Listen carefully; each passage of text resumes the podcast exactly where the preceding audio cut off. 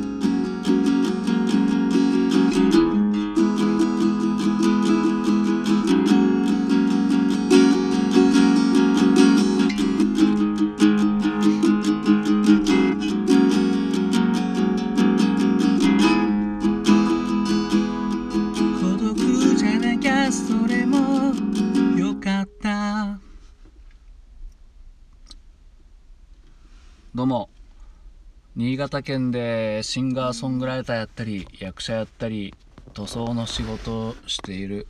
斉藤直也と申します。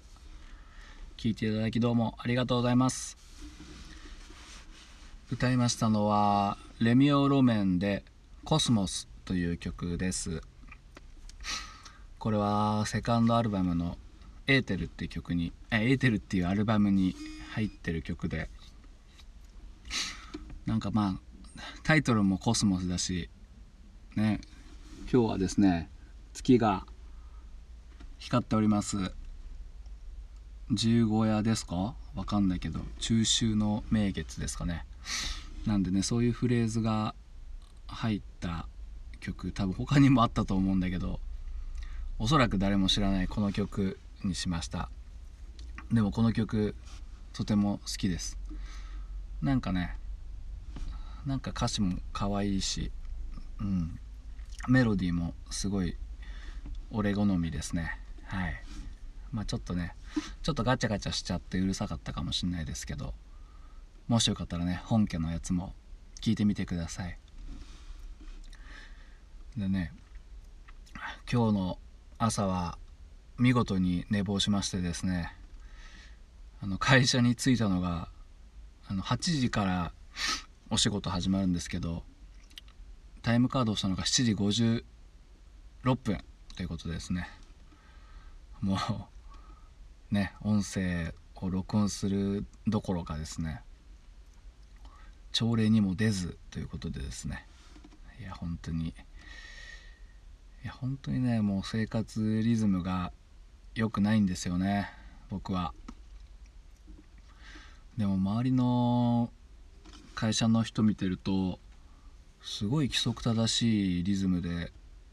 なんか生活してらっしゃるなと思って。うんなんかねいつもみんなすごいいつも同じ時間に車来ますよね。うんまあそれが普通なのかな。本当にねあの人は何分に来るあの人は何分に来るみたいなすごい決まってますよね。僕はね毎日違うんですよね。うん。でもこれ良くないんですよね。なんかいい意味で一日ってすごいルーティンワークにした方がいいらしいんですよね。うん。もうだから僕良くないですね。変な話まあ言い方が悪いですけどなんか無思考にね生き生きるっていうかまあこういう毎日やることみたいなのはやっぱこう無思考でオートマティックにやった方がいいっていうんですよね。うん。なんていうかいちいち考えてこう行動してるとすごい脳みそ疲れるというなんかこうね脳科学的に 言うとそうらしいんですよ本当にうんなんか人間っていうのはもう一日にめちゃくちゃすごい選択してるみたいで、まあ、例えば朝何食べようかなとかまあ大体、まあ、朝何食べようかはないか。まあでも昼何食べようかなとか今日仕事終わったら何やろうかなとかどこ行こうかなとか誰に会おうかなとかうん。まあ例えばまあねこれだと何の曲歌おうかなとかすごい選択するっていう行為っていうのはめちゃくちゃ疲れるらしくて、うん、だからこうさっきも言いましたけどちょっと自動的なもう何分になったらもう何食べるとか毎日何食べるとかそういう毎日やることっていうのはもう自動化して自動化っておかしいけど、うん、でまあクリエイティブなところに脳みそを使うために取っといた方がいいらしいんですよね。うん。なんで皆さんはねこれ聞いてる方はまあきっと規則正しく生活してると思いますけども、うん、僕みたいな生活スタイルはダメということでですね毎日毎日こううん 無思考って言うとね言い方悪いけどなんだろうねこれなんか他になんかいいいい言い方あるかなうん。まあ例えば例えばこれ例えになってないと思うんですけど、まあ、例えばギター弾くとか自転車のこぐとかうん。まあ、ギター弾くはまああれかもしれないけど、まあ、俺からしたらギター弾くっていうのはいちいち考えないじゃないですか。うん、ここで指ここを押さえてでこの2回目弾いた時にこの指を離しつつさらにとか考えてたら正直ライブなんてとてもできないし、うん、だからそれをこう無意識にできるようにするっていうのがそれがまあ練習なのかな。まあギターで言ったらね。うん。話またまとまってねえな、うん。まあ、要は毎日ルーティンのように生活した方が疲れないっていうことですね、うん。まあ、それでは聞いていただきどうもありがとうございました。中秋の名月。